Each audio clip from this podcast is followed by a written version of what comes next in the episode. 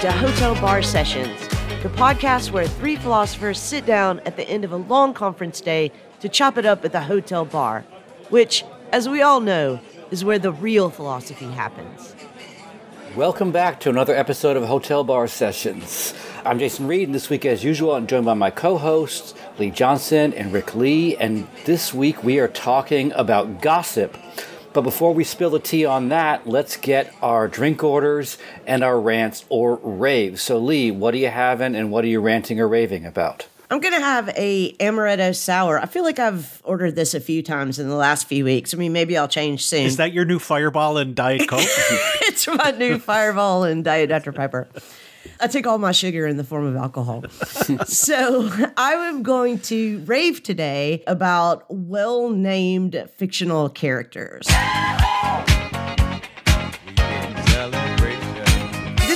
Be a little bit of a spoiler for those of you who haven't watched the finale of Succession, but by the time this airs, it will have been out for a few weeks. And so, you know, press pause or whatever you want to do. If you don't want to hear this, mute it. But one of the characters' names in Succession is Tom Wambsgans, eh, which is such a weird name that I always thought that there has to be some reason because everyone else just has like normal names.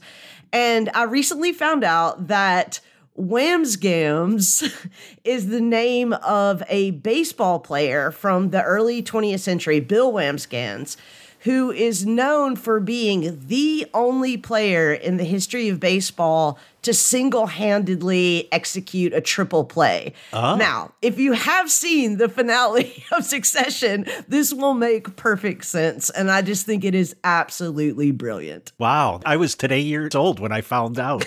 You always tune into the show for your baseball trivia. so, Rick, what are you having and what are you ranting or raving about? I'm going to go back to one of my favorites and make a small pitch for a sponsorship. I'm going to have a local option outlogger. Hmm. Local option, call us. I think I've mentioned this in the past. The local option is a bar that is my local option. They brew a really nice beer called Outlogger. Today, I am ranting about my colleagues' abuse of my calendar. I don't know if you all experienced this, but we've had the same academic schedule for 50 years. And yet somehow the end of the academic year seems to surprise so many people that now they realize, oh, we have to have every possible meeting we could have in the last three weeks of the term. So screw you, colleagues, for abusing my schedule. Jason, what about you? What are you drinking and what are you ranting or raving about? So, I'm going to have a rum and coke made with a Mexican coke. Nice. Talk about sugar made me think about this. I don't even know, no, but if you can get Coke from Mexico, it's sweetened with cane sugar, not high fructose corn syrup. And I'm one of the people who believes that does make a difference. I don't drink a lot of Coke. I have a couple every year, but Latin bodega in your neighborhood, you can usually find some Mexican Coke. Are there a lot of bodegas in Maine? there is one Latin bodega in Portland. Okay. Also, Jason's just took the livelihood from a number of Iowa farmers, but that's okay. Hey, it is thoroughly subsidized high fructose corn syrup. Oh, that's so true. They don't have to worry about anything. I'm going to be ranting about Target. Hmm. Because Target recently, if you've seen the news, they have pulled some of their Pride merchandise from their shelves. Mm. And as much as I think that's a cowardly move on their part, I'm really more pissed at the people who've made this decision. I guess they would say necessary. And that is these people, if you've seen these videos sometimes on Twitter elsewhere, people who go into Targets, PetSmarts, etc., that have Pride displays and start verbally haranguing the employees there about their belief in Satanism and pedophilia, like weird characters out of a Jack Chick comic. and I find these people contemptible both in terms of what they are trying to do and their politics of homophobia, transphobia, etc., but also I find them contemptible in terms of their tactics, their methods. Like anyone you can yell at at a store is never the person you should be yelling at at a store. I mean, uh, as someone who is concerned about global warming and fossil fuels, I don't go into my local Shell station and start yelling at the guy behind the Slim Jims about drowning polar bears. Because I realize that the guy behind the Slim Jims is trying to just make his way through his day and has nothing to do with that decision. So it's contemptible both in terms of its objectives and in terms of its tactics. And I really feel like this whole idea of making service workers front line for various issues. I mean, I feel like this is partly why COVID response collapsed so quickly in mm. this country. This is what the airlines said. We're tired of dealing with the shit of trying to get people to masks. And this whole attempt to make service workers the front line of politics is ill fated, mainly because people are just jerks about it. here, here. So, Leigh, we're talking about gossip, but what gossip do you have about gossip?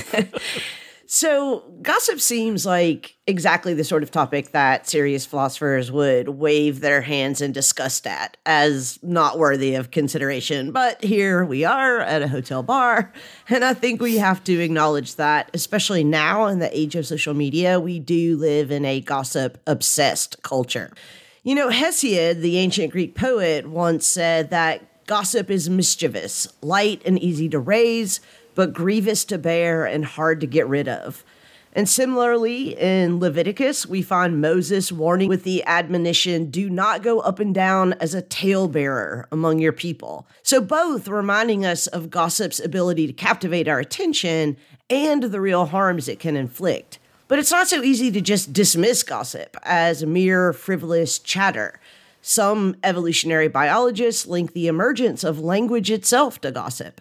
And sociologists have long argued that the ability to engage in gossip played a vital role in our species' development, enabling us to form complex social networks, navigate alliances, and share information about others. So we have to acknowledge that gossip is not without a kind of dual nature. It serves as a source of transmission for both amity and enmity. It can strengthen social bonds, create a sense of belonging, and forge alliances but it also has the power to breed division, stoke resentment, and ruin reputations. I think it's worth asking Is gossip a necessary, even essential operation of human sociality? Is gossiping morally blameworthy in every instance, or are there instances in which gossiping is justified?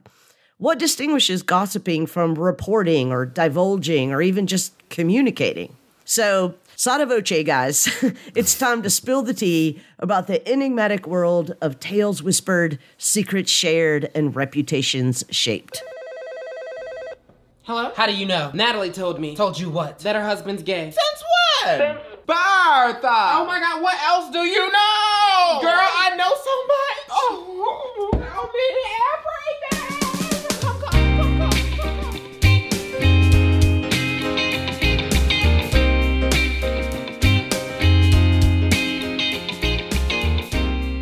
So there's an old adage that advises never say anything behind someone's back that you wouldn't say to their face.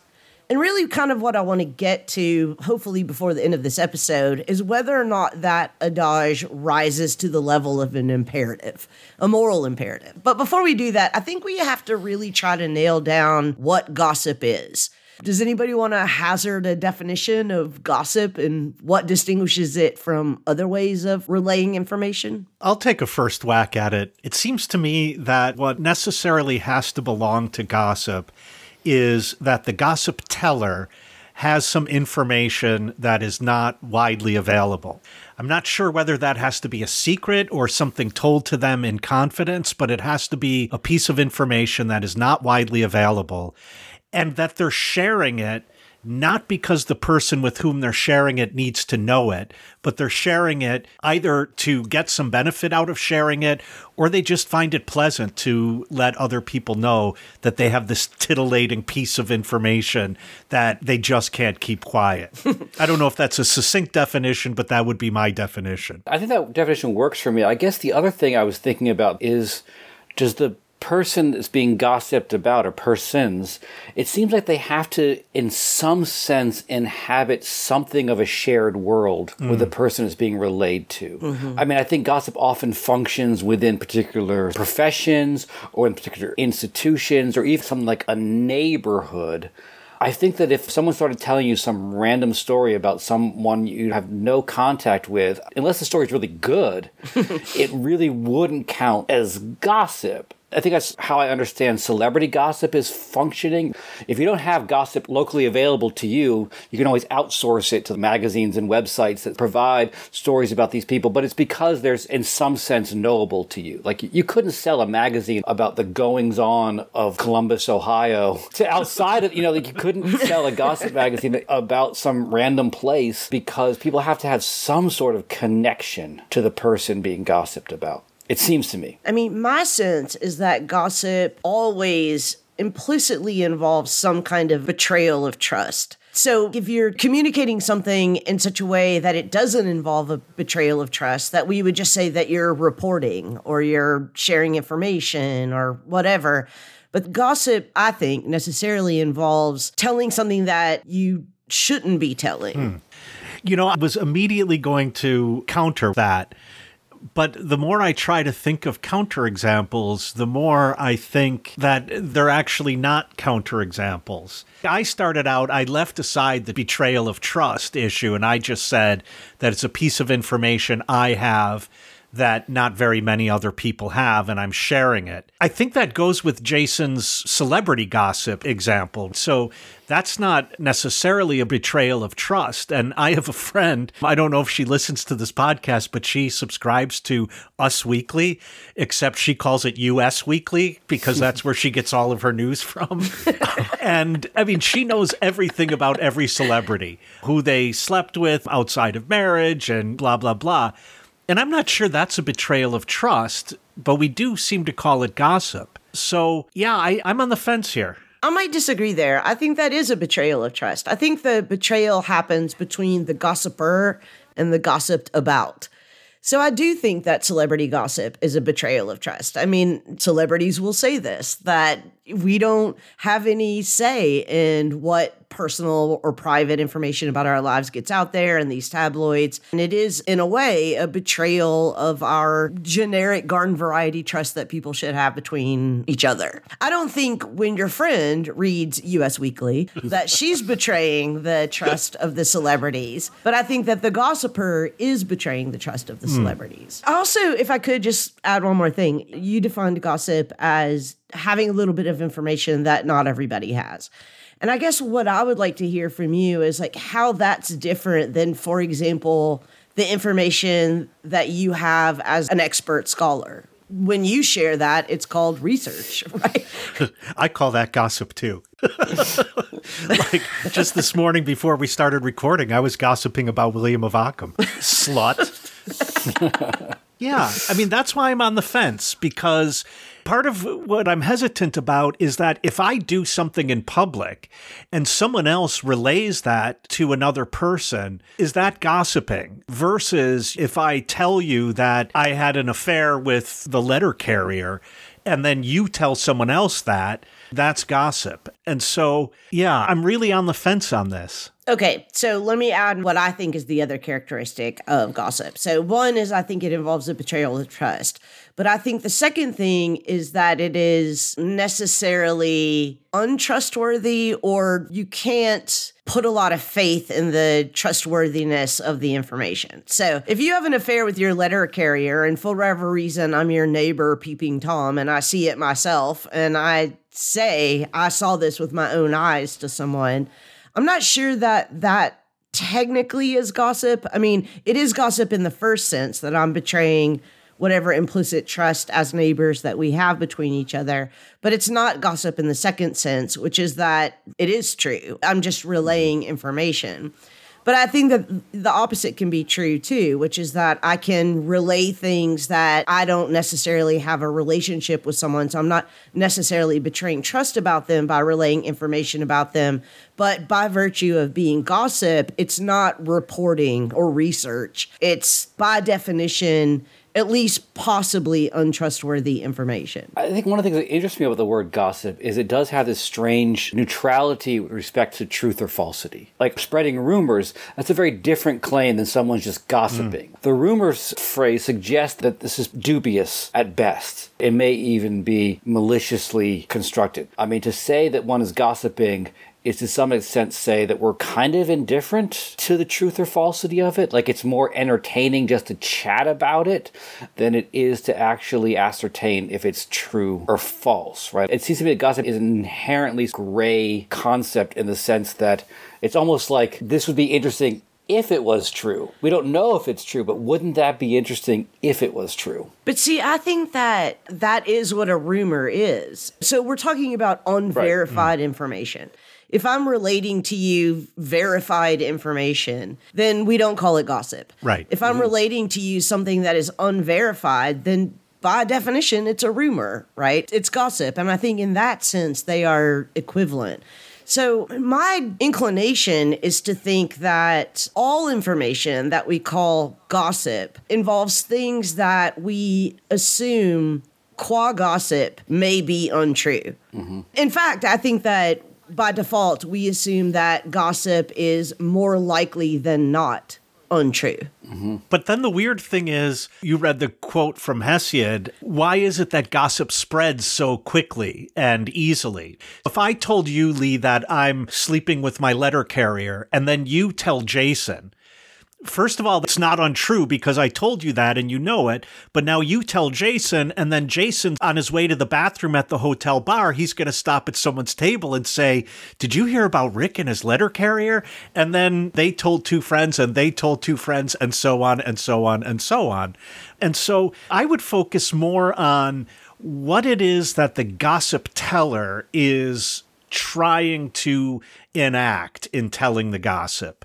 More than the veracity of the information, I think one of the reasons why it's not trustworthy is because when someone tells gossip to someone else, they want to show either I'm in the know and you're not, or I'm closer to this person than you are, or hey, I want to get close to you, and so I'm going to share a bit of information in confidence that really isn't my information to share. And so the focus on whether it's gossip or not would be much more on the gossip teller and what it is they're trying to get out of it. I completely agree with you. I think that when we're talking about gossip, and this is where I think the evolutionary explanations are correct, we're talking about trying to forge alliances or social relations in such a way that I'm declaring or I'm exhibiting in the sharing of this information who my enemies are, who my friends are. And sometimes that means that in order to form a relationship of trust with you, I'm going to have to betray someone else and my betrayal is evidence that you can trust me or that I'm a trustworthy person. The other thing, of course, is that sometimes if I want to get into a group, I'm going to have to say, here is information that I know that you don't have. And I may not be betraying a trust with someone else, but I may be just establishing a trust hmm. by sharing that information. Hmm. But I do think that is essential that somewhere there's either a betrayal of trust or a kind of reliance on a bit of information that we would not call information because we by definition presume it to be more likely than not untrue a rumor gossip Mm-hmm. And often awkward to verify, right? Because what are you going to do? Go up to me and say, So, Rick, what's up with your letter carrier? Like, that would be awkward. And so you're probably not going to do it. yeah i mean this would be of course after several other questions like why are you calling it a letter carrier What am I supposed to call it?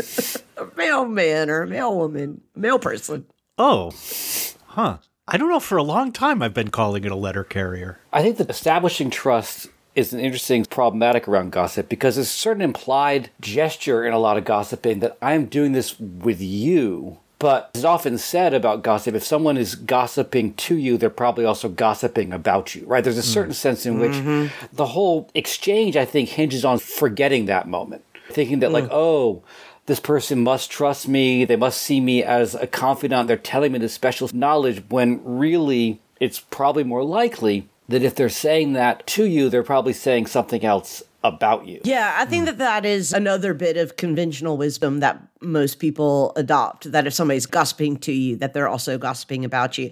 But this kind of brings me back to that adage that I mentioned in the beginning don't say anything behind someone's back that you wouldn't say to their face. I think that is, in my view, a good moral principle to live by.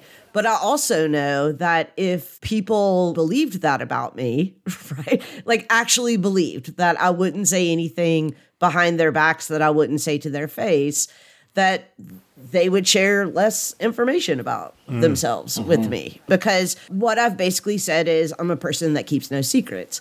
And that's where it gets, I think, morally complicated because we do need secrecy to build relationships mm-hmm. and we do need privileged, literally private spaces with other people in order to, in the kind of old way of talking about forge alliances, but just build trusting relationships. And that's where I, again, want to ask this question like, can we take that as a moral imperative to not say anything behind anyone's back that you wouldn't say to their face? Well, it's weird because if you think about it in terms of Kant's moral imperative, so that you should always act on the basis of a principle that you could will as a universal law for everyone. So if you say it's okay to lie in certain circumstances, now what happens if you universalize that? Then you can't actually believe anyone and all of society collapses and so on. Mm-hmm. And here there's a really weird, to use the technical term, dialectic in this trustworthiness that I think Jason was pointing to, namely that you're gossiping to me to sort of win my trust, but you're winning my trust by being untrustworthy. And mm-hmm. so I'm trusting you because you're untrustworthy, and this is something that can't be universalized. But what can be universalized is that you never say anything about anyone that you wouldn't say to them. Mm-hmm. And I think that is a moral principle that could easily be universalized. Easily, I mean, in the sense of philosophically. Socially, I think it's a different question. Right. And I think it's that second problematic that is the hard one to tackle because, of course, as many objections to Kant's moral theory go, Kant just seems unwilling, really, to grapple with what we might call special obligations, right? Like mm-hmm. non universalizable mm-hmm. obligations. Most of our actual social relationships are built on the basis of special obligations. I owe you personally, Rick, I owe you personally, Jason, something that I do not owe everyone. Right. Yeah. uh, Friendship is a different bond than, you know, you refer to my peeping Tom neighbor. And, and by the way, they're very close to being peeping Toms. Um, so, yeah.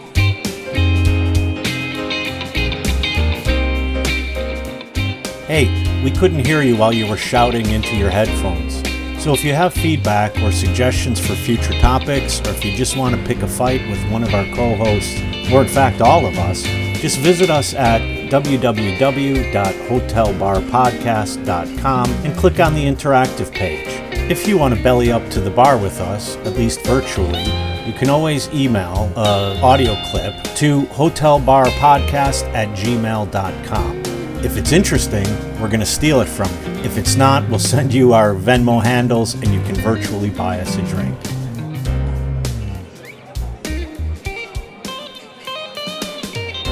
So I'd like to play this clip from the film Doubt, starring Philip Seymour Hoffman, just to begin this second section. So Philip Seymour Hoffman is a priest in this film. I'm not going to tell you anything else about the plot, but he is giving this sermon about gossip, and this is how it goes. A woman was gossiping with a friend about a man she hardly knew. I know none of you have ever done this.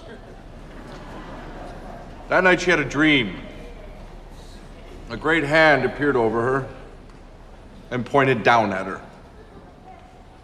She was immediately seized with an overwhelming sense of guilt. The next day she went to confession. She got the old parish priest, Father O'Rourke. She told him the whole thing. Is gossiping a sin? She asked the old man. Was that the hand of God Almighty pointing a finger at me? Should I be asking your absolution, Father? Tell me, have I done something wrong? Yes, Father O'Rourke answered her. Yes, you ignorant, badly brought up female. You've borne false witness against your neighbor. You've played fast and loose with his reputation, and you should be heartily ashamed. So, the woman said she was sorry and asked for forgiveness. Not so fast, says O'Rourke. I want you to go home. Take a pillar up on your roof. Cut it open with a knife. Then return here to me. So the woman went home, took a pillow off her bed, a knife from the drawer, went up the fire escape to her roof, and stabbed the pillow. Then she went back to the old parish priest as instructed.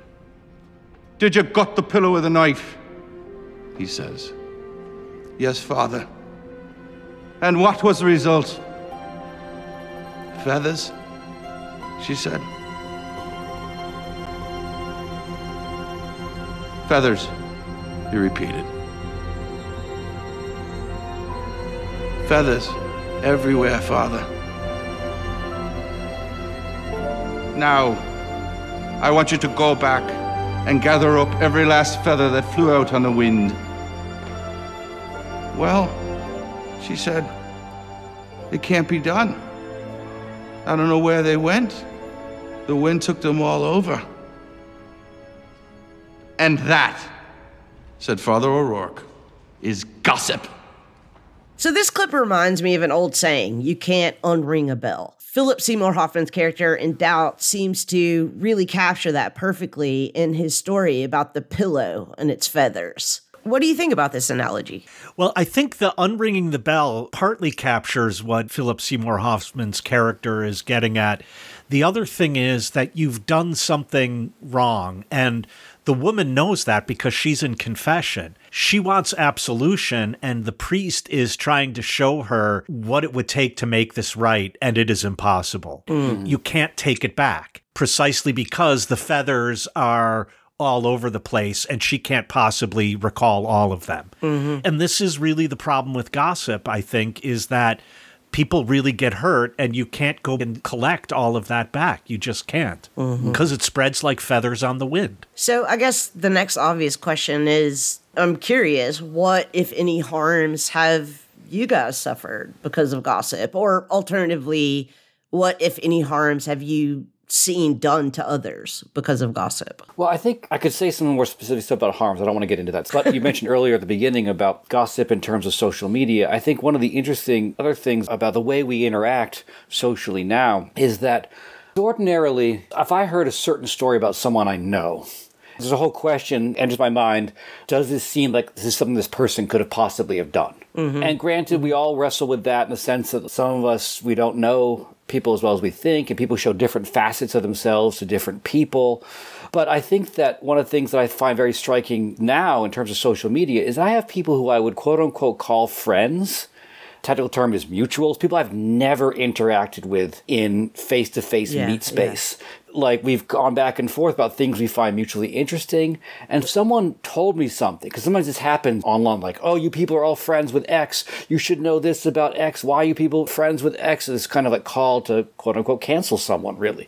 And there's a sense in which i wrestle with the fact that i really I don't know anything about this person. And also at the same time, I don't have the rapport set up where I could even say, hey, heard this thing. Do you want to talk about this? So there's a certain sense in which this is what leads the feathers to be even more on the wind in social media because the thing that would stop gossip would be someone who's saying, like, no, I know X and I know the story you're talking about and it's been totally distorted, so I'm going to pull you aside and stop this gossip. Or even if someone saying, hey, I know X, I'm not spreading this story because I know this person, this mm-hmm. is hurtful, and so on. So, like, the turbulence is ripe in social media for those feathers just keep, keep spreading because we interact with so many people who we don't have knowledge about and we don't even have the basic rapport to even ask to verify or dispel rumors we hear about them. Yeah. I'm enticed by Kant's moral philosophy, but rather than Kant's moral philosophy, I appreciate a moral philosophy that puts the emphasis on developing one's judgment. Because the rules are not hard and fast. Jason, as you were talking, I could imagine two radically different examples, I think, although they're incredibly similar. And one is, as you point out, oh, I heard that so and so sleeps with their graduate students and I don't know how you could be supporting their work and so on. And then if they are, and one of their graduate students in a Me Too moment is like, hey, I want people to know this person is not a decent person. I have been put in this power relation that I am not benefiting from, and the structures are against me coming out in public. I mean, is that gossip? And It's a powerful use of information for someone to say, as in the Me Too movement, this happened, and I want everyone to know about it. Yeah, but I'm on thin ice here. But I have some problems with the blanket statement trust women. Or you know, so just uh, like carrying on the me Too thing. So the idea that you have to trust that anyone who's reporting a wrong that's been done to them is necessarily true. And I'll just be 100% honest because I know, I know specific situations mm-hmm. in which they weren't true. Do tell. No, but you, you see what I'm saying, right? That, I mean, this is, again, part of the nature of gossip is that we have to, I think, presume that it is mm-hmm. possibly untrue. Now, earlier I said more likely than not untrue. And I think in this situation, relative to the reports of sexual assault and sexual abuse, I would want to tamper that definition and not say, let's assume it's more likely than not untrue, but just that it's possibly Right. untrue. Because, you know, again, we don't have real evidence other than a firsthand reporting that we would normally require to say that something is true. Now, I think later uh, we need to talk about whether or not Me Too was a gossip campaign, was a gossip movement. Some people have said so. I think there are ways of justifying that, but not in the ways that most of the people who said it was gossip Right. would justify it. But I do think that we need to be cautious about these. And what's difficult about gossip, as Leigh, you were pointing out earlier, is that by its very nature, if I'm being told the gossip, I'm not in the know. Right. And it also is a statement of an apparent fact or a purported fact. Right. But the verification of that to find out whether it's true is either extremely difficult or impossible. And so, as a philosopher in good conscience, I have to say, I can't touch that. Like, I can't do anything about that. I just have to put it to the side. Now, am I always a philosopher in my social dealings? I hate to admit, but no, I am not. Knowing what we know about the sociology of philosophers, that's probably a good choice. Yeah, and for those of you who aren't in philosophy, our discipline is rife with gossip. Yeah, yeah. if I could just for a second though return to what Jason was talking about earlier, where you are the recipient of gossip and do not have a trust or social relationship with the person being gossiped about that is strong enough or robust enough to either verify the information or report back to them that they're being gossiped about. I think there are hmm. still better and worse ways of being a recipient of gossip. So I think that in general, if the person being talked about is someone who's not a close friend of mine or who I don't have strong social bonds with, you know, just as like being a decent human being, it's always a good strategy to take the tact of saying, well, they're not here. You maybe we don't have all the hmm. information. Let's not talk about things with people who aren't present. Let's not talk about people behind their backs, whatever. But also, I think and this actually happened to me that sometimes you can hear really terrible things about people who you do know and who you do have a good social relationship with and say that has never been my experience of this person. It's not that I don't believe you. I believe it's entirely possible that they were that way to you. But that's not my experience with them. And, you know, until I have the facts sorted out, I just need to kind of note for the stenographer that that is not my experience of them. Yeah, that's often a fraught situation, though, because the person who is telling you this wants you to be on their side and that you're not, mm-hmm. you're suddenly against them. Right, I mean, yeah. that opens the door to the fact that the telling, well, gossip has this, to call back to a previous episode, gossip has this kind of gatekeeping function, It does, right? yeah. And mm-hmm. so if you tell me this gossip and I'm like, you know what, that's not my experience, then all of a sudden the person is going to keep me out from then on because they're going to realize that I'm not with them, I'm not on their side or whatever. Yeah. Yeah. It's hard to be the recipient of gossip and delineate rules for judging whether or not the gossip is justified. Hmm. But I do think it's like the way that people like Spinoza and Hume approached stories about miracles, right? You have to ask yourself, who is this person telling me this? What objectives might they have, right? You don't know, you can't verify the actual event itself, but you can, in some sense, assess some of the motivations of the person talking to you. Does this person have ill will towards someone? Do they have their own frustrations they're trying to get out? You can't judge the facts of the matter, but you can judge, go back to what Rick was saying about judgment, you can, in some sense, judge the situation you're in at the moment Yeah. you know. Or, I mean, going back to the Hesiod quote you began with, sometimes the other thing about gossip is we're just sort of passing the time. the quote about the lightness and the weight of it is that sometimes we're just passing the time and we don't really mean to do anything to anyone, but we're passing the time with some potentially damning stories about people. And sometimes people don't think about if someone heard this, what this might mean beyond this is just something to talk about. I think another dimension to recognizing the situation in which the gossip is being shared is also recognizing the social relationships, the structural social relationships mm-hmm. between the person being gossiped about, the person gossiping, and the person who is the recipient of the gossip. And there's this quote by Andrea Dworkin. I'm not quoting it exactly right, but she said something like, you know, when women talk amongst themselves, we call it gossip. But when men talk amongst themselves, especially about women, we call it theory. and I think that that's also true. And many, many people have written about the feminization of gossip. You have to assess relationships between all of these players in the act of gossip the person being gossiped about, the gossiper, and the recipient of the mm-hmm. gossip. Saying that, Leigh, makes me think I know a person, and I won't say in what context to protect the innocent. but at first, I thought this person was a gossip, and I called her that. Other people would say, Oh, I think I'm going to tell her about this. And I'm like, You need to be careful. She's a gossip. Of course, it's a she. Uh, well, some of the worst gossips I've known in my life are men. Yeah, And I've yeah. come to realize she's not a gossip. She just can't keep anything to herself. You know, she's as forthcoming with information about what she had for lunch the other day and so on as she is about information she's learned. She just doesn't have a filter. And so there, I've come to see she's not trying to enlist me in a conspiracy, which I think is what the gossip teller is often trying to do with the one they're telling the gossip to. Hey, psst, come over here. And now we're part of a cabal, we're in a conspiracy.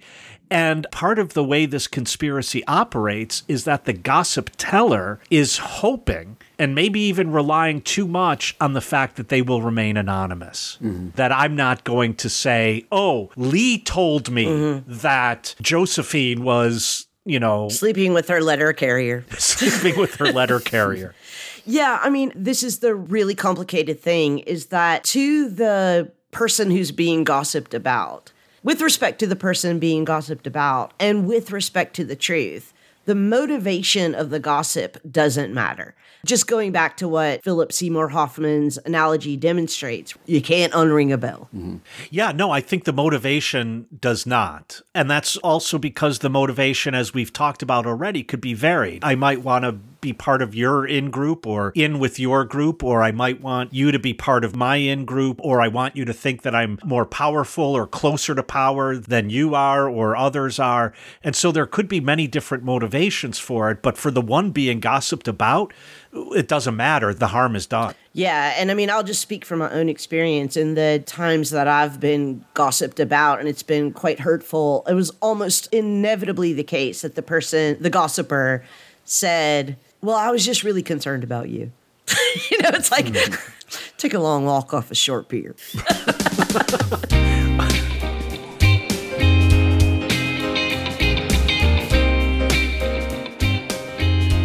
hey, listeners, we've got three quick asks from your hosts here at Hotel Bar Sessions. First, if you haven't done so already, make sure that you're subscribed to this podcast on whatever platform that you listen to podcasts. Second, hop on over to Twitter and make sure that you followed Hotel Bar Podcast there. We're at Hotel Bar Podcast, and you can find the Twitter handles of all three co hosts in the bio there. And third, and probably most importantly, we would really appreciate it if you could recommend us to your friends and share our podcast posts on your social media.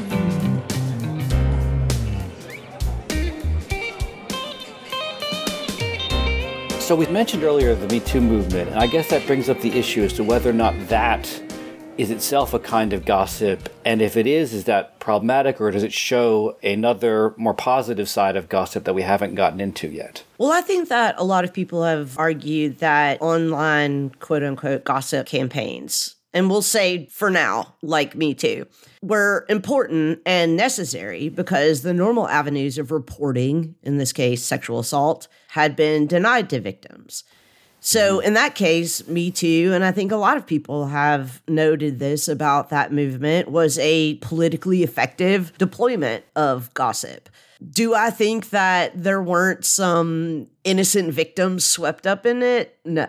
Right. I don't know whether or not I would call Me Too a gossip campaign, although I, I, do weirdly think it kind of suits the two aspects of my earlier definition. Yeah. The only hesitation I have is, as you pointed out, I think we're all familiar, maybe all too familiar, with the ways in which ordinary ways of reporting incidents like this can be shut down for those who are undergoing these experiences. And so going public uh, would be another way to say it, might be the only avenue left available to them. Another reason I'm also hesitant to call it gossip is I'm not sure that the one telling the gossip is attempting either to be in on some social group or to be perceived as more informed or more powerful I think they are attempting simply to spread factual information. And they're also doing it to complete strangers. To go back to something Jason said in the first segment, I think that in order for something to be gossip, we have to share, in some sense, the same space. And a lot of Me Too reporting was about people with whom I shared no similar space. They weren't celebrities so I couldn't even own them as parasocial relations. I just didn't even know who the hell they were. And yet there I'm reading a tweet about Joe Blow. I find it hard to call that gossip. So I don't know. It's it's tough. Well, I don't not think that the women who reported their stories as a part of the Me Too movement were trying to gain some power. As a matter of fact, I think they absolutely were trying to gain some power for themselves.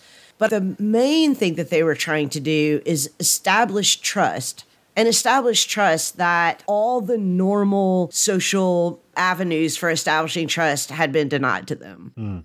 Gossip is another way of establishing trust. Right. Also, in this case, the veracity is difficult to ascertain. So it has also that feature that I can't verify whether Joe Blow did the thing that someone is saying he did. Yeah, right. And so, unlike other ways of establishing trust with someone where I'm like, here, read my works cited or whatever, you know, right. I mean, in this case, we're saying look at the larger structure of social dynamics, gendered social dynamics in our culture. You really ought to trust me and not the people who are flatly denying this because neither one of us have a citation. Neither one of us have right. a video. Neither one of us have a recording, although obviously in many cases they did.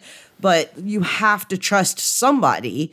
What is your default disposition towards who to trust?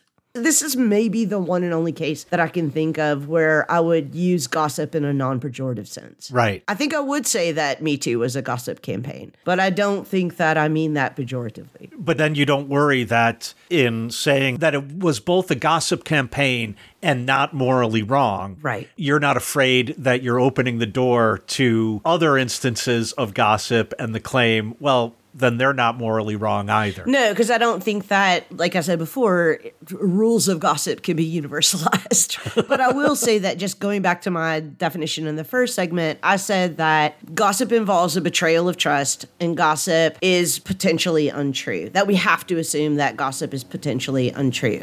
And I think both of those apply in the reports of the Me Too movement. There was a trust that was obviously, in this case, a trust between the perpetrators and the victims that the victims betrayed, rightly, justly betrayed. Right. But that also, we can't know that it's true. And in some cases, it wasn't true. But we had to make a decision about whether or not to grant that trust to the reporters, to the gossipers in this case, rather than to the people denying the gossip. Yeah, and so then we're back to judgment. Right. Yeah. Jason, you don't you don't want to go on the record as saying anything about me too. No, I mean, I do think what's interesting is that, and this is I was thinking about when Leigh was talking, is that there's a certain sense in which gossip can be understood in this way. As we mentioned, it's utilizing almost like a kind of weapons of the weak in the John Scott example, right? In the sense that the ordinary venues have been denied ability to get reporters or in some cases get universities to take things seriously.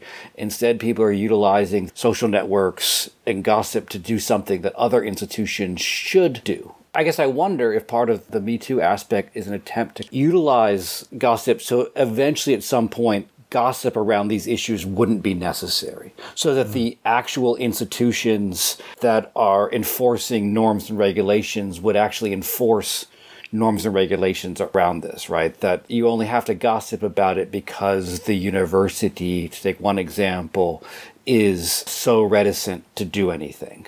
But if the university would actually do something, then the gossip wouldn't be necessary. Yeah, completely agree with you, Jason. And if institutions were doing something, actually doing something, then we wouldn't have to accompany the Me Too movement with a broad imperative of trust women mm-hmm. because right. it would be the case that we would take women's accounts of sexual assault as not more than likely untrue mm-hmm. because mm-hmm. we would say, look, we're not in a situation in which this kind of offense is constantly silenced and ignored.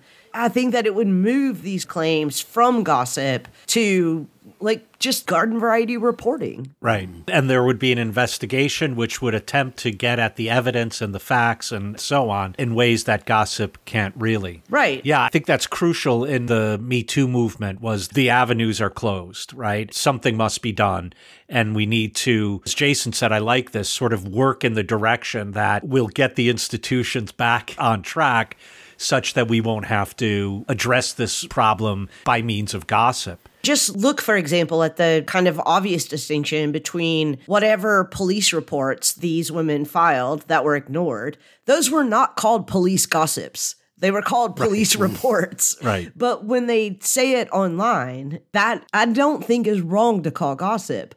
But that's only because the reports weren't taken as reports. Right. But it seems like now we're talking about not so much the ethics of gossip, but the politics of gossip. But is there any mm. difference? well, I think the politics here, in, in, the sense that we are taking into consideration in our judgment the position of the person spreading the gossip with respect to institutions of power, prestige, and so forth, right? We're yeah, saying that, yeah. oh, we understand that the use of gossip because all these other doors have been slammed in their face, have been unresponsive, which, and I want to flip this around for a second, because then I think we should be even more suspicious of when people who are powerful and have access to all sorts of institutions want to utilize gossip as well. Exactly. Because I think yes. one of the other th- interesting things about gossip, the way it functions, is that gossip is in some sense performative. It's self-constituting, right? If I say the phrase to you, people are wondering about Rick and his letter carrier. well, there's a certain sense in which, by the very fact that I say that, it becomes true because suddenly you are wondering about Rick and his right. letter. I mean, this is the way in which the rhetoric of someone like Trump uses gossip. He'll say, people are saying this. And like, once he says that, it sort of becomes true because people are saying, or people are wondering. What about Hunter Biden's laptop? Yeah. And so it does allow someone to constitute a claim ex nihilo from nothing. Yeah, yeah, right. Yeah. And when someone who has access to all sorts of institutions of power also wants to claim gossip as well, I think one has to be as suspicious of them as you are willing to be understanding of when someone who's denied access or proper recourse to institutions utilizes gossip to get the job done. Yeah. And that points out a strategic use of gossip that often celebrities and certainly corporations and sometimes politicians engage in. You know, if there's a question about someone's sexuality, and I'm thinking about a politician, they might go to a gossip columnist or US Weekly or certainly to a PR specialist and say, hey, could you get out there in the wind the fact that I'm sleeping with a different woman every night? Yeah. And you could say I'm slutty or whatever, but what's going to be the content of this is I'm a stud and now I'm taking care of a different problem by means of sharing this gossip. For those of you who watch Succession, there are a lot of examples Yeah. of the strategic deployment of gossip in order to change the conversation or get information out there in a way that it won't be traced back to the source of the information. I think also the old Tony Curtis film, Sweet Smell of Success, shows the strategic use of gossip as well. And I'm with you then, Jason. That use of gossip in the face of Me Too has to be damned and has to be condemned and has to be called out for what it is. Yeah, and I think that we really have to be aggressive about not letting the verity of gossipers' gossip be judged by other gossips. you know, I'm thinking here, for example, the whole online anti vax universe. We have this problem of gossip getting out there and anything repeated often enough gains the ring of truth. And then it never somehow returns back to reliable, well worn, age old standards of determining truth from falsity. It just gets rehashed and rehashed through this sausage of other gossips. I think that's one of the things that worries me most about, I mean, to be honest, like just the whole alt right conspiracy Fox News universe is that it just becomes, you know, throw shit at the wall, see if it sticks. And if it sticks, throw some more shit at the wall. Right. I really like this idea that the veracity of claims that are put out there are often judged by people who themselves are veridically challenged, let's say. oh my God, politically challenged. I'm going to use that. yeah, so when Mike Lindell is verifying something that Donald Trump said, we know we're in gossip hell. and if we're going to call Me Too a gossip campaign, we also talked about how the attack on critical race theory is a gossip campaign. Yeah, 100%. Hmm. Such a good example. The anti-trans legislation is also a gossip campaign. Like mm-hmm. everyone has a supposed first-person story they heard somewhere about some kid who came home crying because he learned about slavery. or that some kid who wanted to use a litter box in a school. Yes, yeah, exactly. Or think about cancel culture. A lot of it's a gossip campaign. There's mm-hmm. Someone supposedly heard a story about something happening on some campus. And to some extent, it does show, you know, a lot of what people believe or don't believe has to do with their already existing political and other sort of inclinations. It kind of reminds me of, I don't know if the site's still active, but there used to be that site, literally The Onion. Mm. And all it did was document the times that people spread onion stories as true hmm. stories. And they were all kind of like the one about Planned Parenthood opening an abortion mega center somewhere that hmm. would do like thousands of abortions. Like that one got spread by particular kinds of people because that's what they think about the politics around abortion or like you know the other ones about, like about Obama having an illegitimate son. These ones got spread in particular circles because they were a kind of confirmation bias in terms of what people already thought. yeah, and you can't put those feathers back in the pillow. Yeah. Yeah, for sure.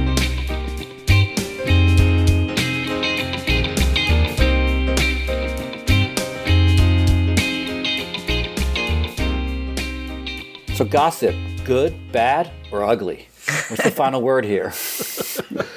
Okay, I'll go first. I think that in general, gossip is bad. I don't deny, of course, there are many positive benefits to gossiping, but I still think in general, I try to live in a way that I don't say anything behind anybody's back that I wouldn't say to their face. Now, that is not to say that I do not say things behind people's back. I guess I would say I think it's important that you're ready to own up to anything that you say behind someone's back to their face. And I don't think that that's a way of putting the feathers back in the pillow, but I do think it's a way of not forming enmities every time you form an amity. Mm, Nice. Yeah, I think following what Leigh said and from our earlier invocation of Kant, one aspect we didn't look at is that when I gossip about someone, I am using them as a means to some end that I have. Yeah. Mhm. And with Kant, I think using another person just as a means to some end I have is always wrong. Mm. I also think, and maybe this is something for our afterthoughts episode, but I think this topic is a really good example both of what philosophers do at the hotel bar, but also what philosophy does in general. Like we take something, gossip, we ask, what is it? How does it function? What are the ethics surrounding it? What are the politics surrounding it? And how do I excuse my own doing it? and how do I make it so that I could do more? so I think this was a really good example of the tools that philosophy brings to many aspects of life that we wouldn't think are necessarily philosophical topics. What about you, Jason? I mean, I guess I don't think we can ever have done with gossip, but I do think we can try to be more reflective about our relationship in these nodes of gossip and think about where things are coming from and why and what our role is. I think in general, like all Kantian ideas, like the fourth formulation of the categorical imperative, never saying something behind someone's back that you wouldn't say to their face, mm-hmm. is a generally good one. Although, like all of these categorical imperatives, you're gonna fail it sometimes. But I will say that one bit of gossip that I'm happy to spread here is that the hotel bar sessions, we need supporters. Yes. I've heard that a lot of people are talking about it. Everyone's talking about hotel bar sessions needs some people to keep supporting it. So you can support us by going to patreon.com slash hotel bar sessions. You can support us at any different level. And the more you support us, the more we're willing to hear some of your gossip and make it part of the show. Can I also just add one piece of advice to everyone before we close this out, which is don't forget that people gossip about good things too. Hmm. You know, this is kind of a turnaround on the never say anything behind anyone's back that you wouldn't say to their face. But my grandfather used to tell me whenever you hear somebody say something good about someone behind their back, make sure you tell them about it. Oh. make sure mm-hmm. you do say it to their face. I think that is a good way to think about gossip as well. Rick, you gonna call us a ride? I'll get us a ride All right, I will catch you guys next time. Bye. later.